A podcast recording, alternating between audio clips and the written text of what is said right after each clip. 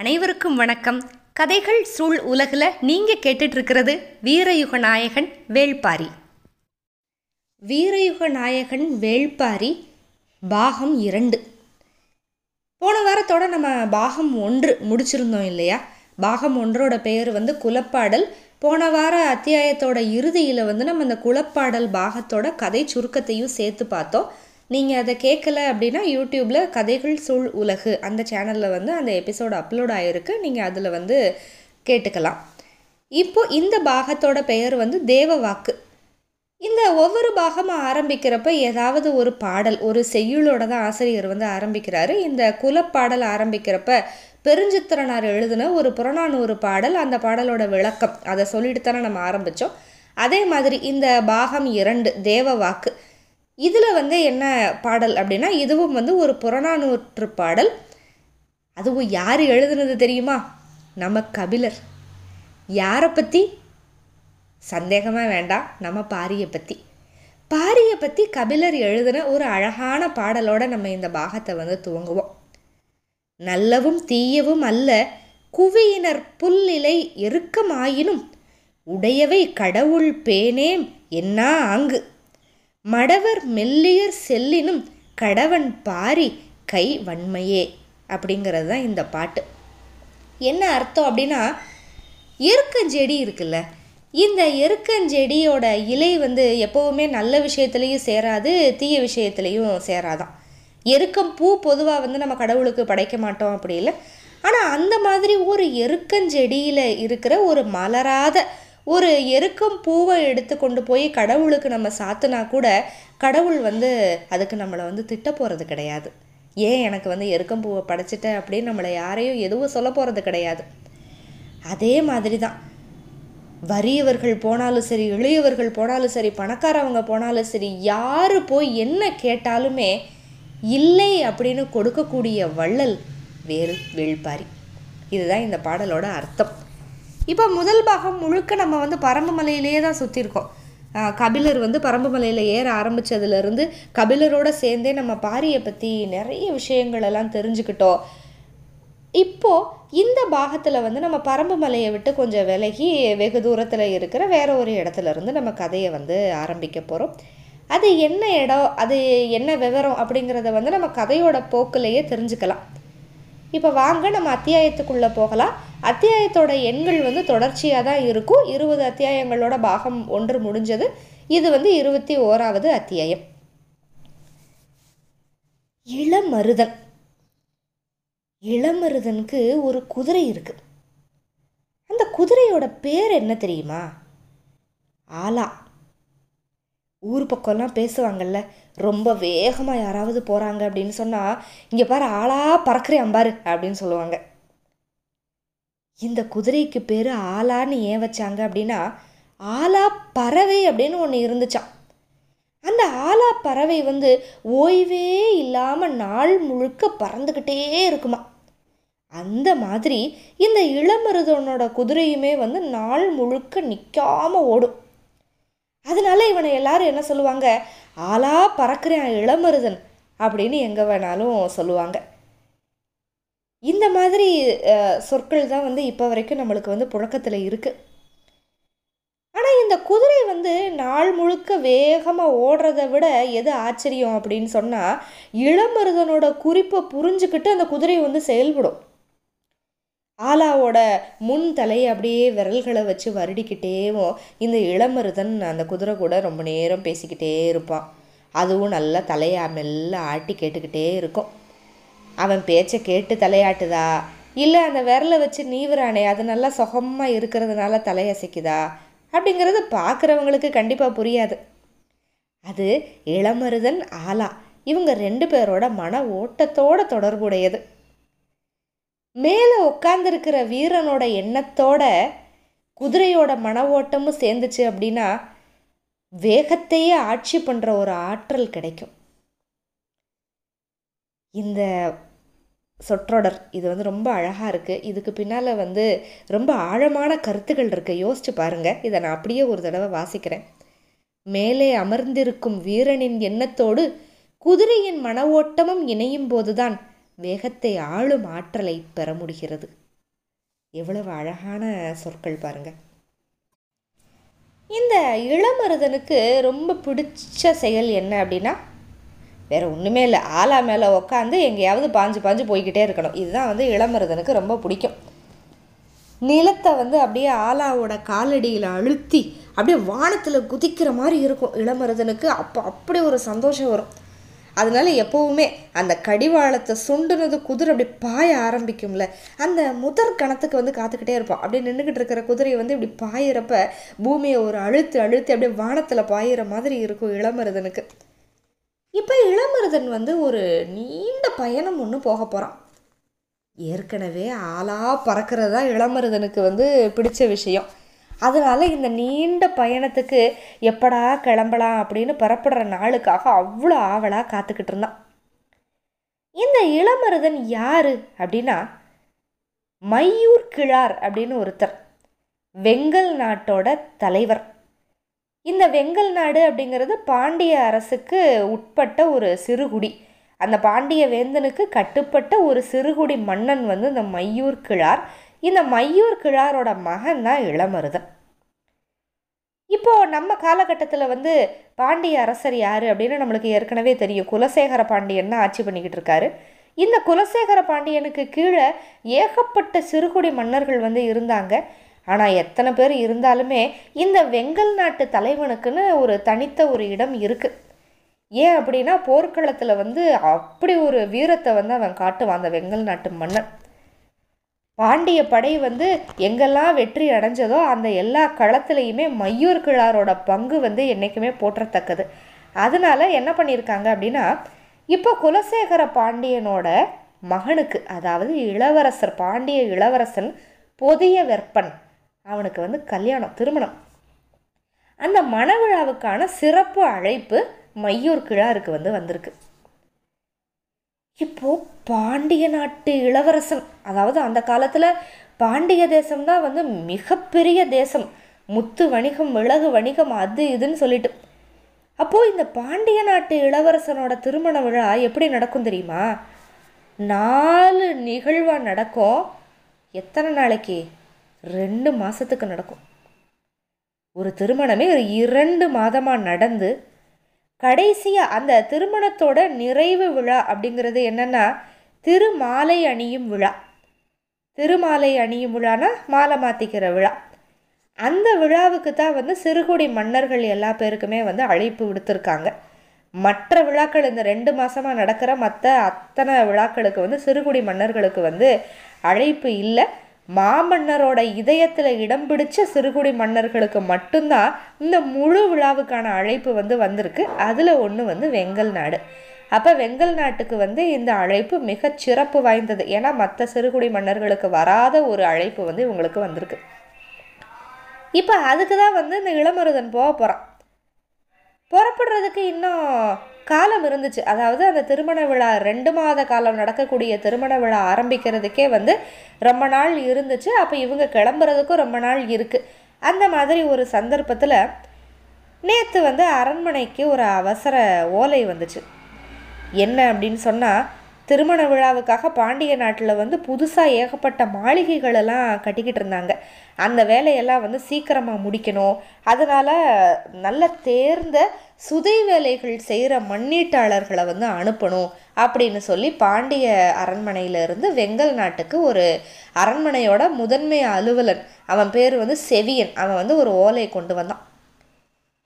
இந்த வெங்கல் நாடு எங்கே இருக்குது அப்படின்னா மதுரைக்கு ரொம்ப தூரத்தில் பச்சைமலையோட தென்புற அடிவாரத்தில் இருக்குது அதாவது பாண்டிய நாட்டோட வடமேற்கு எல்லை அப்படின்னு சொல்லலாம்.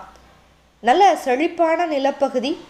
இங்கே வந்து சரி பாதி மலை இருக்கும் மீதி பாதி மருத நிலம் இருக்கும். குறிஞ்சியும் மருதமும் இணைந்த ஒரு இடம் மாதிரி இருக்கிற அந்த பச்சைமலை அடிவாரம். அதனால் இங்கே வந்து ஒரு காட்டில் எவ்வளோ செல்வம் கிடைக்குமோ அத்தனை செல்வம் அப்புறம் உழவோட செல்வம் எல்லாமே மொத்தமாக அங்கேயே கிடைக்கும். வெங்கல் நாடு வந்து ரொம்ப செழிப்பான நாடு. இங்கே வந்து மர வேலைப்பாடு செய்கிறவங்க அதுக்கப்புறம் மண் வேலைப்பாடு செய்கிறவங்க இப்படி ஏகப்பட்ட கலைஞர்கள் வந்து இங்கே இருக்காங்க. கட்டடங்கள் கட்டி எழுப்பணும் அப்படின்னு சொன்னால் அந்த கொற்றர்களுக்கு வந்து இதுதான் தாய் நிலம். பெரிய பெரிய கட்டடங்கள் கட்டுவாங்க. நுட்பமான சுதை வேலைப்பாடெல்லாமே பயங்கரமாக பண்ணுவாங்க இவங்க. தலைநகர் மதுரையோட கட்டட தேவைகளுக்கான கலைஞர்களை வந்து எப்போயுமே வெங்கல் நாடு தான் வந்து அனுப்பும். இப்போ பாண்டிய இளவரசன் புதிய விற்பனோட திருமண விழாவுக்காக சுதை வேலைப்பாடு செய்கிற மண்ணீட்டாளர்கள் வேணும் அப்படின்னு சொல்லி பாண்டிய அரண்மனையிலேருந்து இவங்களுக்கு வந்து ஓலை வந்திருக்கு வெங்கல் நாட்டுக்கு. நம்ம இளமருதன் வந்து மதுரையை பார்த்து ரொம்ப நாளாச்சு. பல ஆண்டுகளுக்கு அப்புறம் தலைநகரத்தை வந்து இப்போ தான் அவன் பார்க்க போகிறான் இந்த மணவிழாவுக்கு வந்து யார் போனாலுமே பரிசில்கள் கொடுப்போம் இல்லையா? அந்த பரிசு பொருள். வெங்கல் நாட்டு சார்பாக ஏதாவது ஒரு பரிசு பொருள் கொடுக்கணும். இவங்க அந்த வெங்கல் நாடு இவ்வளவு நாளாக என்ன பண்ணிக்கிட்டு இருக்காங்கன்னா அப்படி என்ன ஒரு சிறந்த பரிசு பொருளை போய் புதிய விற்பனுக்கு கொடுக்கலாம் அப்படின்னு சொல்லி அதை பற்றி யோசிக்கிறதுல தான் மும்முரமாக இருந்தாங்க எல்லாருமே. ஏன்னா நடக்க போகிறது மிகப்பெரிய விழா. இந்த புவியோட மாபெரும் விழா அது. இந்த விழாவிலிருந்து கலந்துக்கிறதுக்கு உலகத்தில் இருந்து ஏகப்பட்ட அரச குடும்பத்தினர் வந்து இறங்க போகிறாங்க அப்போ புவியிலேயே பெரிய விழா அப்படின்னு சொல்கிறதுல தப்பு இல்லை அப்போ நம்ம வாழ்நாளில் இப்படி ஒரு பெரிய விழாவை நம்ம மறுபடியும் பார்ப்போமா இல்லையா அப்படின்னு நம்மளுக்கு தெரியாது. அதனால் இந்த யாருமே பார்க்காத அளவுக்கு ஒரு சிறந்த பரிசு பொருளை வந்து நம்ம கொண்டு போய் கொடுக்கணும். ஏற்கனவே அந்த திருமண விழாவில் வந்து ஏகப்பட்ட பரிசு பொருட்கள் வந்துக்கிட்டு இருக்கோம். ஆனால் அவ்வளவு எண்ணிக்கையில் வந்தாலுமே நம்ம கொடுக்குற பரிசு பொருள் வந்து தனித்துவமாக இருக்கணும். மாமன்னரும் பொதிய விற்பனும் வந்து ஒரு கண நேரமாவது என்ன இது அப்படின்னு சொல்லி பார்த்துடணும் இதுதான் வந்து மையூர் கிழாருக்கு வந்து முக்கியம். அதனால் எல்லாரையும் ஏவி என்ன பண்ணணும் என்ன பண்ணணும் அப்படின்னு சொல்லி யோசிச்சுக்கிட்டே இருக்கார் இவர். இந்த மையூர் கிழார் தான் வந்து ரொம்ப சிறப்பு வாய்ந்தவர்ல. அவருக்கு வந்து பாண்டிய அரண்மனையில் புதுசாக என்ன மாளிகை கட்டிக்கிட்டு இருக்காங்க அதோட விவரம் எல்லாமே வந்து நல்லா தெரியும். ஏன்னா நம்ம ஏற்கனவே பார்த்த மாதிரி வெங்கல் நாட்டிலேருந்து இவர் தான் மதுரைக்கு வந்து அதிகமான கொற்றர்களை வந்து அனுப்பியிருக்கார். என்ன கட்டுறாங்க அப்படின்னா பாண்டரங்கம். ஒரு புது விதமான கட்டுமானத்தில் ரொம்ப அழகாக எழுப்பிக்கிட்டு இருக்காங்க அந்த கட்டடத்தை. இது எதுக்கு அப்படின்னா அரச குலத்தினர் மட்டுமே ஆடி மகிழுற ஒரு கலைக்கூடம். இதை வந்து இளவரசரோட திருமண விழாவுக்காக கட்டுறாங்க. இது வந்து பொதிய வெப்பனோட அந்தரங்க அவையாக இருக்கும் அங்கே போய் ஒரு பொருள் வந்து கண்ணில் பட்டுருச்சு அப்படின்னா அதுக்கப்புறம் என்றைக்குமே அது வந்து மறையாது. அதாவது இவங்க கொடுக்குற பரிசு பொருளை வந்து அந்த பாண்டரங்கத்தில் வைக்கக்கூடிய ஒரு பொருளாக இருக்கணும். ஏன்னா அது வந்து புதிய விற்பனோட அந்தரங்க அவை கண்டிப்பாக அதை பார்த்த யாருமே வந்து மறக்க மாட்டாங்க. அதனால தான் இதுக்கு வந்து இவ்வளவு முக்கியத்துவம் கொடுத்தாரு மையூர்கிழா மணமக்கள் பொற்காசுகளை அப்படியே அள்ளி எரிவாங்களா அந்த திருமண விழா நடக்கிறப்ப?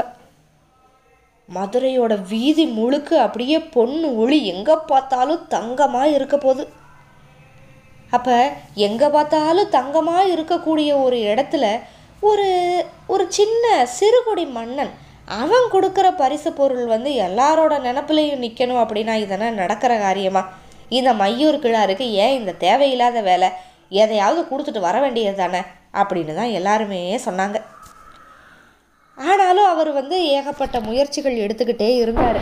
அவருக்கு என்ன நம்பிக்கை அப்படின்னா எவ்வளவு பணம் செலவழித்தாலும் சரி செல்வத்தை விஞ்சுற ஆற்றல் வந்து என்றைக்குமே கலைக்கு தான் இருக்குது ஒரு செல்வத்தோட திளைப்புலையே மிதந்துக்கிட்டு இருக்கிற கண்களை வந்து அதை விட அதிகமான செல்வத்தை கொண்டு போய் கொட்டுனா அது அந்த கண் வந்து திரும்பாது. ரொம்ப ஆச்சரியமெல்லாம் படாது. ஆனால் கலையோட நுணுக்கம் வந்து திருப்பும். அந்த கண்களை வந்து அசைவற்று அப்படியே நிற்க வைக்கும். மனிதன் எப்போவுமே கனவுகளுக்கு அடிமைப்பட்டவன் தானே? அவனை எப்போவுமே குறுக்கு வழியில் வீழ்த்துறது ரொம்ப எளிது. இந்த பாண்டரங்கத்தில் என்ன வைக்கலாம் அப்படின்னு சொல்லி கடைசியாக வந்து ஒரு முடிவுக்கு வந்தார் இந்த மையூர் கிளார் ஒரு முடிவுக்கு வந்ததுக்கப்புறம் தான் தெரிஞ்சது அதில் இன்னொரு ஒரு சிக்கல் இருக்குது என்ன அப்படின்னா நடக்கிறது பாண்டிய நாட்டு இளவரசன் பொதிய விற்பனோட திருமண விழா அப்படின்னு நம்ம படித்தோம்ல ஆனால் எங்கே பொண்ணு எடுக்கிறாங்க? பெண் எடுக்கிற இடம் வந்து ரொம்ப ரொம்ப முக்கியம். இந்த மணவிழாவுக்கு வந்து உலகத்தில் இருக்கிற எல்லா கலை பொருள்களையும் ஏற்கனவே வந்து கொட்டுவாங்க. இதை நினைக்கிறப்ப அவருக்கு அப்படியே மறுபடியும் ஒரு அவநம்பிக்கை வந்துருச்சு. ஐயோ அவங்க கொண்டு வந்து கொட்டுற கலை பொருள்களோட நம்ம ஈடு கொடுக்க முடியாது அப்படின்னு அவரே கொஞ்சம் வந்து சோர்வடைஞ்சிட்டார். அப்படி இருக்கிறப்ப அவையில் வந்து காராளி அப்படின்னு ஒரு இளைஞன் இருந்தான். அந்த இளைஞன் வந்து சொன்னா இல்லை நீங்கள் வந்து சோர்வடையக்கூடாது. வாசல் வரைக்கும் வந்துட்டு வழுக்கி விழுகக்கூடாது. அந்த வழியிலேயே நம்ம கால் எடுத்து முன்னால் போகணும் அப்படின்னு சொன்னான். மையூர் கிழார் வந்து ஏற்கனவே சோர்வாக இருக்கார். அவங்க கொண்டு வந்து கொட்டுற கலை பொருள்களுக்கு நிகராக அல்லது அதை மிஞ்சக்கூடிய அழகில் நம்ம எதை கொண்டு போக அப்படின்னு சோர்வடைகிறப்ப இந்த காராளி வந்து நம்ம வந்து இதே வழியில் போகணும் நம்ம கடைசியில் வந்து வழுக்கி விழுக்கக்கூடாது அப்படின்னெல்லாம் சொல்லுவோம். அட போப்பா பாண்டரங்கம் முழுக்க எதை வைப்பாங்க தெரியுமா? யவனர்களோட மிகச்சிறந்த கலைப்படைப்பு ஒரு விளக்கு இருக்குது அதுக்கு பேர் பாவை விளக்கு. அந்த பாவை விளக்கு அவ்வளோ அழகாக இருக்கும். அது இருக்கிற இடத்துல வேற எந்த பொருளுமே இருக்காது அப்படின்னார் அவர். அப்போ காராளி இதை கேட்டுட்டு சொன்னால் யவனர்களோட பாவை விளக்கை விட விஞ்சுற அழகோட ஒரு விளக்கை வந்து நம்மளால் உருவாக்க முடியும் அப்படின்னு சொன்னான். அதெல்லாம் முடியாதுப்பா. நீ யவனர்களோட பாவை விளக்க பார்த்துருக்கியா? அப்படின்னு கேட்டார். இல்லை அப்படின்னு அவன். ஆ அதனால தான் எளிதில் சொல்லிட்டேன். அந்த விளக்கை விட ரொம்ப அழகாக ஒன்று செய்யலாம் அப்படின்னு சொல்லிட்டேன் சரி நீங்கள் எங்கே பார்த்தீங்க மன்னா? அப்படின்னு கேட்குறான் அவன் காராளி. ஆ வேந்தனோட அரண்மனை முழுக்க இப்போ யவனர்களோட பாவை விளக்குகள் தான் கண்ணில் படுது. அரசவை மாடத்தில் வந்து சுடரேந்தி அந்த விளக்கு நிற்கிறத பார்த்தா யாருனாலுமே அப்படியே வியந்து வியந்து பார்ப்பாங்க. அவ்வளோ அழகாக இருக்கும் அந்த பாவை விளக்கு அப்படிங்கிறாரு. காராளி கொஞ்ச நேரம் கழித்து சொன்னான். அரசவை மண்டபம் அரண்மனை மாடங்கள் எல்லா இடத்துலையும் அந்த பாவை விளக்கு தானே இருக்குது அப்போ அதவே கொண்டு வந்து ஒரு அந்தரங்கமான இடத்துல வச்சா கூடுதலாக யாராவது நின்று அதை பார்க்க போகிறாங்களா என்ன? அப்படின்னா. அப்புறம் சொன்னால் அது வந்து புதிய விற்பனோட அந்தரங்க அவை. அதாவது மணமக்கள் கூடி குலவுற ஒரு அரங்கு. அங்கே கண்களுக்கு தேவை என்ன தெரியுமா? புதுமை. அதுவோ காதலுக்கு அப்பாற்பட்ட புதுமையெல்லாம் இல்லை. காதலுக்குள்ள அவங்க ரெண்டு பேரையும் மூச்சு முட்டை இழுத்துட்டு போகிற ஒரு புதுமை வந்து வேணும். அதை நம்ம கலை வடிவ ஆக்கலாம் அப்படின்னு சொன்னோம். என்ன பண்ணலாம் அப்படின்னு கேட்குறாரு அவர். காமன் விளக்கு செய்யலாம் அப்படின்னு சொன்னான். எல்லாருக்குமே அது சிறப்பாக பட்டுச்சு. காமன் விளக்குனா காமன் விளக்கு மட்டும் நம்ம பண்ணக்கூடாது. நம்ம வழக்கமாக செய்கிற நாக விளக்கு காமன் விளக்கு இது ரெண்டையும் சேர்த்து செய்யணும். அதுதான் வந்து காமன் ஏற்படுத்துகிற ஒரு கனவுக்கு வந்து உருவம் கொடுக்கும் அப்படின்னு சொன்னாங்க. இந்த நாக விளக்கு அப்படின்னா என்ன அப்படின்னா ரெண்டு நாகங்கள் அப்படியே பின்னிக்கிட்டே மேலே எழுந்து அப்படியே தலை நீட்ட அந்த நாகரோட உச்சந்தலையில் ஒரு சின்ன குழிக்கு முன்னால் விளக்கோட நாக்கும் நாகங்களோட நாக்கும் வந்து சேர்ந்து நீட்டுற மாதிரி இருக்கும். நல்லா சுடர் விட்டு எரியிற வடிவாக இருக்கிற ஒரு விளக்கு. அதான் நாக விளக்கு. அதாவது அந்த நாகம் படம் எடுத்த ரெண்டு நாகங்கள் பின்னியபடி மேலே வந்து அந்த நாகத்தோட நாக்கு வந்து இப்படி நீளுதில் அதே பக்கம்தான் வந்து அந்த விளக்கோட நாக்குமே வந்து நீளும். இந்த நாகத்தை வச்சு காமம் கவருறான் இந்த காராளி அப்படின்னு புரிஞ்சுக்கிட்டாரு மையூர் கிளார். சரி இங்கே வயதுலையும் அனுபவத்துலேயும் மூத்த பெரியவங்க இத்தனை பேர் இருக்காங்க. யாருக்குமே இது தோணலை. உனக்கு மட்டும் எப்படி தோணுச்சு? அப்படின்னு கேட்டார். அவன் சிரிச்சுக்கிட்டே சொன்னான் அவங்க எல்லாம் வயதுலேயும் அனுபவத்துலேயும் மூத்தவங்க. அதனால அனுபவம் வழியாகவே பார்க்குறாங்க அனுபவம் அடைகிறதுல இருந்து மட்டும் ஏற்படுறது கிடையாது. எதெல்லாம் நம்மளுக்கு கிடைக்கலையோ எதெல்லாம் நம்ம அடையலையோ அதிலிருந்து கூட அனுபவம் ஏற்படுது. எனக்கு தெரியாத ஒரு அனுபவத்தோட கண் கொண்டு நான் பார்த்தேன். அப்படின்னா இந்த காராளி. இவன் பேசுறது வந்து அப்படியே மையர்களார மயக்குது. சரி காமன் விளக்கை எப்படி செய்கிறது காமத்துக்குன்னு நம்ம ஒரு வடிவம் கொடுக்க முடியுமா? அது காட்சி சம்பந்தப்பட்டது இல்லையே. கனவு வயப்பட்டதில்ல. பூ மலர்றப்ப உருவாகிற ஒரு மனம் மாதிரி. மனித மலர்களில் உள்ளுருகிற ஒரு நிகழ்வு. ஒரு கனவு. அந்த கனவை எப்படி நம்ம கண் கொண்டு பார்க்க முடியும்? அதை வந்து பார்க்கணும்னு நினைக்கிறதே வந்து ஒரு அறியாமை இல்லையா? அது வந்து நம்ம உள்ளுக்குள்ளே கண்ணுக்கு உள்ளே பார்க்க வேண்டிய ஒரு கனவு. அதனால் இதெல்லாம் யோசித்து தங்களுக்குள்ள மூழ்கிற எண்ணங்களுக்கு எப்படி வாசல் திறக்கலாம்? அப்படிங்கிற வழிமுறைகளை பற்றி யோசிக்க ஆரம்பித்தான் காராளி. இந்த காமன் விளக்கு மற்றும் நாக விளக்கு சேர்ந்த ஒரு கலவையை உருவாக்குறதுக்காக. தோலில் ஓவியத்தை வரைய ஆரம்பித்தான் நல்லா சட்டங்கள்னால எல்லா திசைகளையும் இழுத்து பிடிக்கப்பட்ட ஒரு தோல். என்ன வரைஞ்சான் அப்படின்னா காதல் பரவசத்தில் நிற்கிற ஒரு பெண். தன்னோட வலது கையை பக்கவாட்டில் கொஞ்சம் தூக்கி பிடிச்சிருக்கா. அந்த உள்ளங்கையில் தான் ஒரு தீபத்துக்கான அகல் இருக்குது இடது கையை வந்து இப்படி மார்போடு அணைச்சி வச்சிருக்கா. அந்த கையில் வந்து ஒரு மலர் இருக்குது அவளோட பேரழகில் மயங்கின காதலன் அவளோட முகத்தை பார்த்து அப்படியே ரொம்ப அணுக்கமாக கிறங்கி நிற்கிறான் இதுதான் அந்த ஓவியம். காராளி வரைஞ்ச ஓவியத்தை பார்த்தா எல்லாருக்குமே கொஞ்சம் ஏமாற்றமாக இருந்தது ஆரம்பத்தில். படம் அழகாக தான் இருக்குது ஆனால் இதில் என்ன புதுமை இருக்குது அப்படின்னு கேட்குறாங்க ஓவியத்தை நான் சிலையாக்கிட்டு வந்து காட்டுறேன். அப்போ தான் உங்களுக்கு புதுமை புரியும் அப்படின்னுட்டான். அவன் வரைஞ்சது மாதிரியே அழகும் உணர்வும் கொப்பளிக்கிற மாதிரி ஒரு சிலையை செஞ்சாங்க. வலது கையில் விளக்கு ஏந்தி இடது கையில் ஒரு மலரை மார்போடு அணைச்சு நின்ன அந்த பெண். காதல் பேர் உணர்வில் அவன் முகத்துக்கு பக்கத்தில் வியந்து நிற்கிறான் அந்த ஆண். இந்த வார்ப்பு சிலையை வந்து செஞ்சு முடிச்சு மயூர் கிளார்கிட்ட கொண்டு வந்து காமிச்சா அப்போவும் அதில் இருக்கிற புதுமை வந்து புரியலை மையூர் கிழாருக்கு அழகாக இருக்குது ஆனால் புதுமை இல்லையே அப்படின்னாரு. அவளோட கையில் இருக்கிற அகல் இருக்குல்ல அதில் விளக்கேற்றி பாருங்க அப்படின்னு சொன்னான் காராளி. அந்த புதிய விளக்கில் எண்ணெய் ஊற்றி விளக்கு ஏற்றுனாங்க தீச்சுடர் எரிய ஆரம்பிச்சது. விளக்கோட ஒளி ரெண்டு பேரோட கண்களில் க கண்ணங்களில் வந்து அப்படியே பட்டு தெரிக்குது. அதாவது அந்த சிலையில் இருக்கிற ஆண் பெண் இவங்க ரெண்டு பேரோட கன்னங்களில் வந்து அந்த விளக்கோட ஒளி வந்து படுது. அதவே எல்லாரும் பார்த்துக்கிட்டே இருக்காங்க. அதை பார்க்காதீங்க. பின்பக்கம் இருக்கிற நிழலை பாருங்க அப்படின்னு சொன்னா காராளி.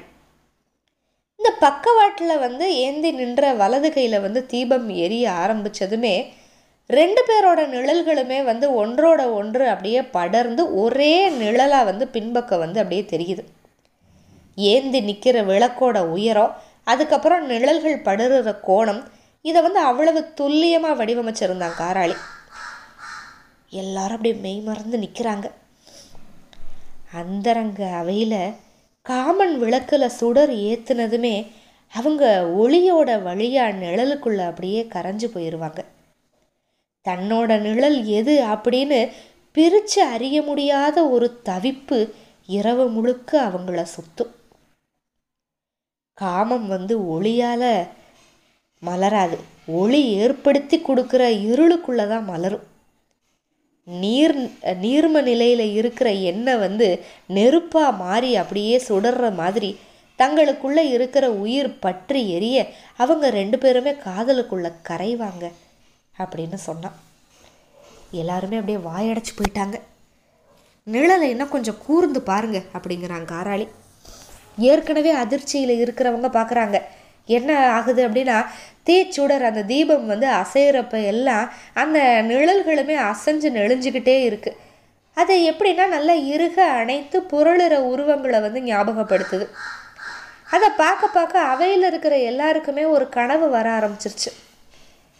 யாருமே பேசிக்கல அப்படியே உறைஞ்சு போயிட்டாங்க. பார்க்குறவங்களோட கண்ணுக்கு உள்ள கனவை நிகழ்த்துறதுக்கு பேர் தான் கலை அப்படின்னா காராளி.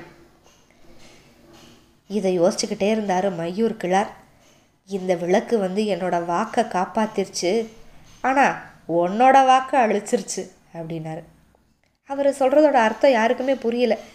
காராளி நல்லா தானே பண்ணியிருக்கான். இதெல்லாம் நம்ம யாருக்குமே தோணலையே. ஏன் வந்து இவர் இப்படி சொல்கிறாரு அப்படின்னு யோசிக்கிறாங்க. மிக சிறந்த பரிசு பொருளை கொண்டு போவேன் அப்படின்னு நான் ஒரு வாக்கு கொடுத்தேன். அதை இந்த சிலை வந்து காப்பாத்திருச்சு. ஆனால் அனுபவமே இல்லாதவன் நான் செய்ய போகிறேன்னு நீ சொன்னீங்க அதை வந்து இது பொய்யாக்கிருச்சு அப்படின்னாரு. எல்லாம் சிரிக்க ஆரம்பிச்சிட்டாங்க. காராளி கொஞ்சம் அப்படியே தலை வணங்கி நின்றுக்கிட்டான் இந்த ஆனால் அவன் மனசில் வந்து ஒன்று தோணுது. என்ன அப்படின்னா இந்த சிலையோட சிறப்பு வந்து வலது கையில் ஏந்து நிற்கிற விளக்கு கிடையாது. இடது கையில் பிடிச்சிருக்கிற மலர். ஆனால் அது யாரு கண்ணுக்குமே படலை யாருமே அதை பொருட்படுத்தி பார்க்கல. ஒரு கலைஞன் வந்து ஒரு பெரிய படைப்பை உருவாக்குறான் அப்படின்னு சொன்னால் அவனுக்கு எப்போவுமே ஏமாற்றம் தான் மிஞ்சுன்னு சொல்லுவாங்க. அதே மாதிரி தான் காராளிக்கும் ஏமாற்றம் தான். ஆனால் யாராவது ஒருத்தரோட கண் அந்த சிறப்பை கண்டுபிடிக்கும் அப்படிங்கிற நம்பிக்கை அவனுக்கு இருந்துச்சு. அதை இந்த அவையில் அவன் சொல்லவே இல்லை. மையூர் கிழார் நல்லா பாராட்டுறாரு. மெருகேற்ற பணியை வந்து சீக்கிரமாக பண்ணுங்க அப்படின்னு உற்சாகமாக சொல்லிட்டு போயிட்டாரு. வேலைகள் ரொம்ப வேகமாக நடந்துச்சு. இந்த மாதிரி நிலமையில தான் இப்படி அந்த விளக்குக்கான மெருகேற்றுற வேலை நடந்துக்கிட்டு இருக்கிறப்ப தான் நம்ம சொன்ன ஓலை பாண்டிய நாட்டிலேருந்து வருது. கொற்றர்களை கூப்பிட்டுக்கிட்டு உடனே வாங்க அப்படின்னு சொல்லிட்டு. இந்த வாய்ப்பை வந்து பயன்படுத்திக்கலாம் அப்படின்னு நினச்ச மையூர் கிழார் வந்து தன்னோட மகன் இளமருதனை வந்து முன்னதாகவே அரண்மனைக்கு அனுப்பலாம் கொற்றர்களோட அப்படின்னு முடிவு பண்ணார். பேரரசர்கள் பார்க்குற மாதிரி மகனுக்கு வந்து வாய்ப்பை ஏற்படுத்தி கொடுக்கறது வந்து ஒரு சிறுகுடி மன்னனோட ஒரு தந்தையோட வேலை இல்லையா? அதனால் மகனை வந்து அங்கே அனுப்பலாம். அப்போ தான் அவங்களோட கண்ணில் எல்லாம் மகன் படுவான் அப்படின்னு சொல்லி அவர் நினச்சாரு. மற்ற சிற்றரசர்களோட ஒப்பிட்டு பார்த்தா நம்ம வெங்கல் நாட்டு மையூர் கிழாருக்கு வந்து ஏகப்பட்ட செல்வ செழிப்பு இணையற்ற வீரம் இருக்குது இப்படி திருமண விழாவுக்கு வந்து முக்கியமான அழைப்பெல்லாம் அனுப்புகிறாங்க ஆனாலுமே மதுரையோட ஆட்சி பொறுப்பில் வந்து மையூர் கிழாருக்குன்னு ஒரு முக்கிய இடமெல்லாம் வந்து கொடுக்கல. இது வந்து இவருக்கு எப்போவுமே ஒரு ஆதங்கம். அதுக்கு ஏன் கொடுக்கல அப்படின்னா வெங்கல் நாட்டோட நிலவியல் அமைப்பு வந்து அப்படி இருக்குது இது வந்து ரொம்ப தூரத்துலையில இருக்குது பச்சை மலையோட அடிவாரத்தில் இவரோட நாடு. ஒரு ஆற்றங்கரையிலேயோ ஒரு பெரு வணிக பாதையிலேயோ கடற்கரையிலேயோ அவர் இருந்திருந்தா இந்நேரம் இவரை வந்து அரசருக்கு பக்கத்திலேயே வச்சுருந்துருக்குப்பாங்க. போர்க்களத்தில் பாண்டிய பேரரசுக்காக நிறைய வெற்றிகளை பெற்று கொடுத்துமே அவரோட நிலை வந்து சிற்றரசர்களில் முதன்மையாக இருக்கிற எண்மரில் ஒருத்தர் அப்படின்னு தான் இருக்கு அவருக்கு.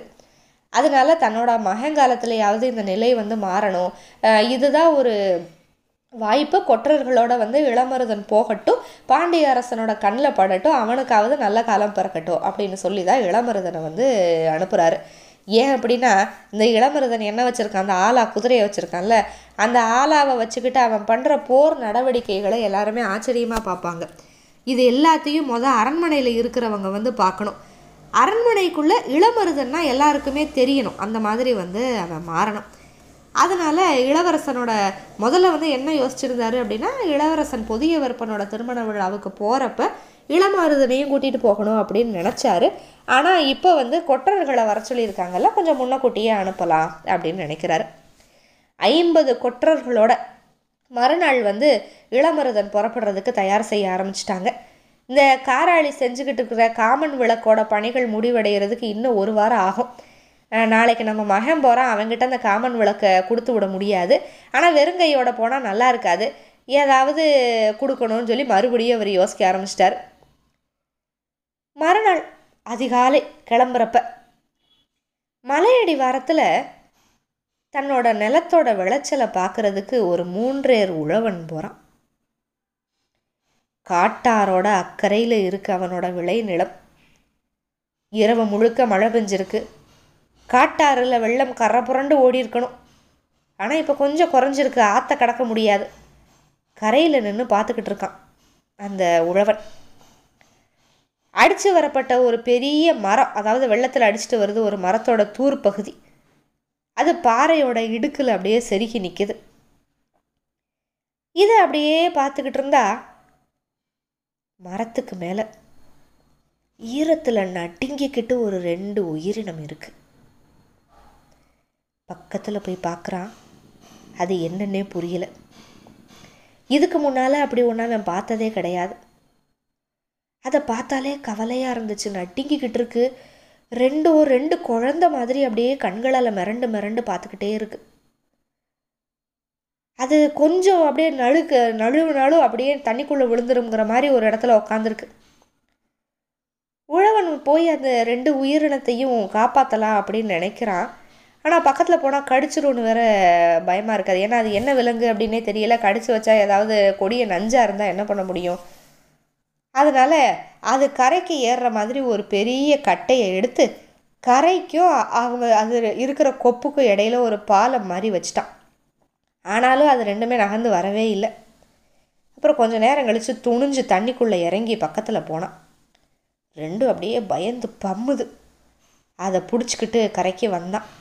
அந்த ரெண்டும் இந்த உழவனை ஒன்றுமே செய்யலை. விசித்திரமாக இருக்கிற இந்த ரெண்டு விலங்கை பார்த்துக்கிட்டே ரொம்ப நேரம் நின்றுட்டு இதை என்ன பண்ண அப்படின்னு யோசிச்சு நேராக மையூர் கிழாருக்கிட்ட போயிட்டான். அவர் என்ன பண்ணிக்கிட்டு இருக்காரு? காலையில் இளமருதன் ஆளா கொற்றர்களை வந்து அனுப்புகிற வேலையில் இருக்கார். ஏற்கனவே அவருக்கு வாழ்த்து சொல்ல வந்த பாணர் கூட்டம் ஒன்று காத்துக்கிட்டு இருக்கு. உள்ளே வந்து இந்த புதுமையான விலங்கை பாருங்க அப்படின்னு சொல்லி எடுக்கிறதுக்கு முயற்சி பண்ணுறான் அவன் ஆடைக்குள்ளே வச்சுருக்கான். அது என்னடான்னா அந்த இப்போ உழவனை இறுக்கி பிடிச்சிக்கிருச்சு. உழவனை விட்டு வெளியே வரமாட்டேங்குது. இடுப்பை பிடிச்சி நல்லா இழுத்து வெளியே விட்டான். நல்லா வட்ட வடிவ கண்களோடு அப்படி மிரண்டு மிரண்டு முழிக்குது ரெண்டும். யாருமே இது வரைக்கும் அந்த ரெண்டு விலங்கை பார்த்ததே இல்லை பார்த்துக்கிட்டே இருக்காங்க. அப்போ கொஞ்சம் தள்ளி இருந்த பாணர் கூட்டத்தில் ஒரு வயசானவன் வந்து எட்டி பார்த்து சொன்னான் இது பரம்பு நாட்டோட தெய்வ வாக்கு சொல்லுற விலங்கு. பெரும் மழையில் அடித்து தரைக்கு வந்து சேர்ந்துருக்கு. அப்படின்னா பாணனோட குரலில் எல்லாருக்குமே வியப்பாயிருச்சு. இது வரைக்கும் தள்ளி நின்று பார்த்துக்கிட்டு இருந்த மையூர் கிளார் வந்து அந்த தெய்வ வாக்கு விலங்கை தொட்டு தூக்குறாரு. நமக்கு ஏற்கனவே இந்த விலங்கு என்னன்னு தெரியும்ல? பரம்பு மலையோட தெய்வ வாக்கு விலங்கு. இப்போ நம்ம தேவாங்கு அப்படின்னு சொல்கிற குழந்தை மாதிரி இருக்கிற சின்ன விலங்கு. பரம்பு மலையில் மட்டும் இருக்கக்கூடிய விலங்கு. இளமருதனுக்கு என்ன நடக்குதுன்னே புரியல. ஆனால் மயூர் கிழார் நேர இளமருதன் கிட்ட போய் நீ இன்னைக்கு எடுத்துட்டு போக வேண்டிய பரிசு பொருட்கள் தானாக வந்து சேர்ந்துருக்கு. இந்த விலங்கை எடுத்துட்டு போ அப்படின்னாரு. ஐயோ இதையா? அருவறுப்பாக இருக்குதை பார்த்தாலே இதை நான் எடுத்துட்டு போகணுமா? அப்படின்னா. இளமருதா பாண்டிய வேந்தனுக்கு வந்து நிமித்தம் பார்க்குறதுல நம்பிக்கை அதிகம். இளவரசனோட மனவிழா அப்ப பரம்பு நாட்டோட தெய்வ வாக்கு விலங்கு மதுரைக்கு வந்து சேர்ந்துருச்சு அப்படின்னா அது ரொம்ப நல்ல நிமித்தம். யாராலையும் கொடுக்க முடியாத பரிசு பொருளை இத்தனை மாசமாக நம்ம தேடிக்கிட்டு இருந்தோம்ல? உரிய நேரத்தில் அதுவே வந்து சேர்ந்துருக்கு. இதை நீ எடுத்துகிட்டு போ. நான் திருமண விழாவுக்கு காமன் விளக்கோட வந்து சேர்றேன் அப்படின்னு சொல்லிட்டார். எல்லாம் வாயடைச்சு போயிட்டாங்க. இரட்டை குதிரைகள் இழுத்துட்டு போகிற அஞ்சு பெரு வண்டிகள் இப்போ மதுரையிலேருந்து வந்திருக்கு இவங்களுக்காக. அது எல்லாத்துலேயும் கொற்றர்கள் ஏறி உக்காந்தாங்க. அவங்களுக்கு இடையில ஒரு சதுர வடிவ கூண்டுக்குள்ள மிரட்சி விலங்க விலகாமல் இந்த ரெண்டு விலங்கையை உள்ள வச்சுட்டாங்க. ஆலாவை சுண்டிக்கிட்டு மதுரையை நோக்கி புறப்பட்டான் இளம் மருதன் வெண்கல் நாட்டு மன்னனோட வளாகம் முழுக்க அன்னைக்கு இதுதான் பேச்சு.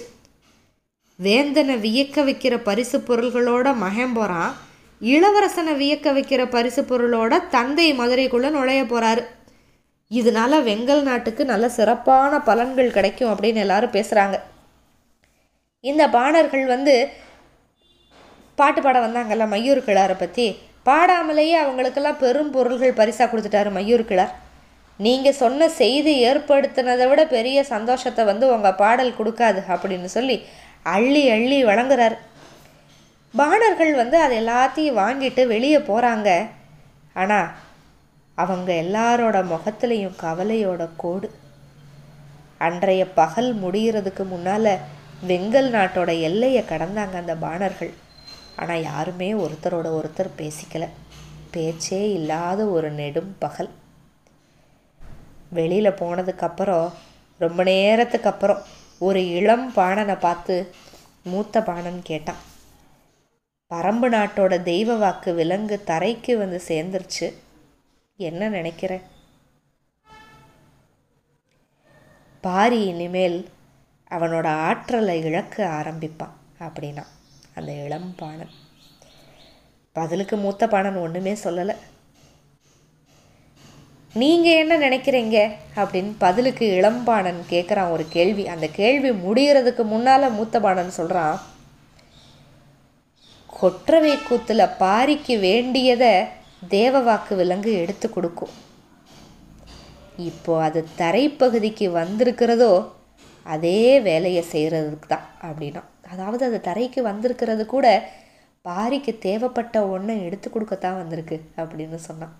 அந்த மூத்த பாணனுக்கு வந்து பாரி தன்னோட ஆற்றலை இழந்துருவான் அப்படின்னு சொல்கிறது நம்பிக்கை இல்லை. அப்படியா? இங்கே வந்து அது எதை எடுத்து கொடுக்க போகுது பாரிக்கு? அப்படின்னு கேட்குறாங்க எல்லாரும். அது எனக்கு தெரியாது. ஆனால் பேர அரசரை வந்து சந்தோஷப்படுத்துறதுக்காக தேவ வாக்கு விலங்க கொடுத்து அனுப்புறது எவ்வளவு பெரிய குரூரச் செயல் ஆ? இவங்களோட ஆசைக்கு தெய்வத்தோட குருதியை குடிக்கணும்னு இவங்க நினைக்கிறாங்க. அப்படின்னு சொல்லிக்கிட்டே அமைதியாக வந்தான் மூத்த பானம் தொடர்ந்து ஏன் பேச மாட்டான் ஏன் சொல்ல வந்தது சொல்லி முடிக்க மாட்டான் அப்படின்னு எல்லாரும் யோசிச்சுக்கிட்டே நடக்கிறாங்க. கொஞ்ச நேரம் கழித்து சொன்னான் மையூர் கிழார் இன்னைக்கு இந்த முடிவு எடுத்திருக்காருல்ல? இப்படி வந்து பரிசு பொருளாக வந்து தேவவாக்கு விலங்கு அனுப்புகிறாருல்ல இந்த முடிவு இந்த மையூர் கிழாரோட முடிவு எல்லா முடிவுக்கும் காரணமாக போகுது அப்படின்னா அந்த பாணன். மற்றும் ஒரு பதிவில் சந்திப்போம். மிக்க நன்றி வணக்கம்.